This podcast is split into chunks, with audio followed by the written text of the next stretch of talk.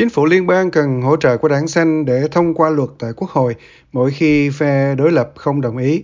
Điều đó bao gồm dự luật biến đổi khí hậu hiện tại mà chính phủ tuyên bố sẽ giúp đất nước đạt mức phát thải ròng bằng zero vào giữa thế kỷ này. Thủ lĩnh đảng xanh Adam Ban nói với đài ABC rằng đảng xanh sẽ ủng hộ luật này với một điều kiện. Chúng tôi đã đưa ra một đề nghị, không phải là tối hậu thư. Đó là một đề nghị nói rằng chúng tôi sẽ gạt bỏ những lo ngại rất thực tế của mình về các yếu tố mô hình Ponzi của kế hoạch này, nơi mà mọi thứ đều được bù đắp. Chúng tôi sẽ gạt bỏ sự thật rằng chúng tôi nghĩ là bạn đã đặt mục tiêu thấp. Điều đó có nghĩa là sự kết thúc của rặng san hô Red Barrier Reef và rằng bạn đang hâm nóng lại cơ chế bảo vệ của Tony Abbott. Chúng tôi sẽ bỏ phiếu hoàn toàn cho dự luật nếu bạn làm một việc là ngừng làm cho vấn đề tồi tệ hơn, ngừng mở các dự án than và khí đốt mới. Đối với một đảng trên danh nghĩa dựa trên các mối quan tâm về môi trường như đảng xanh, đó là một vấn đề đặc biệt lớn.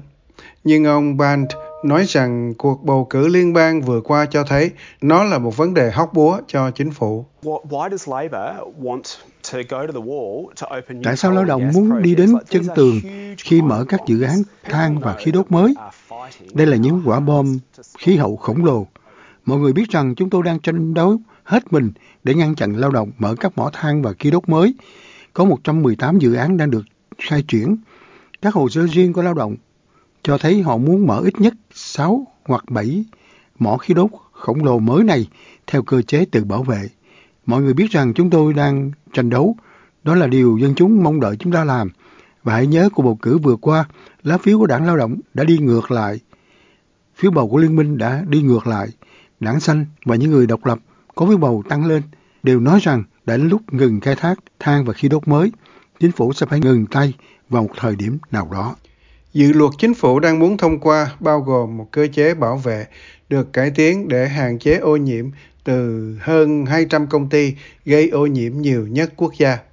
Bộ trưởng Công nghiệp và Khoa học Ed Husick nói với Sky News rằng cơ chế bảo vệ là rất quan trọng. Các biện pháp bảo vệ cũng là một phần quan trọng giúp chúng tôi có thể giảm lượng khí thải và tăng việc làm trong quá trình này cũng như tất cả những việc khác mà chúng tôi đang làm. Và chắc chắn chúng tôi muốn có một cách tiếp cận mang tính xây dựng để giải quyết các vấn đề với các bên khác nhau. Bộ trưởng Y tế Mark Butler nói rằng vấn đề này cần được giải quyết và đơn giản là dự luật cần được thông qua. Tổng trưởng khí hậu và năng lượng Chris Bowen rất muốn gặp tất cả các thành viên khác của Quốc hội để thông qua Quốc hội về cải cách thực sự chỉ một lần trong thế hệ này. Hãy nói rõ các cuộc chiến khí hậu đã diễn ra từ quá lâu ở đất nước này. Chúng đã chỉ làm gia tăng lượng khí thải và giảm thiểu công ăn việc làm.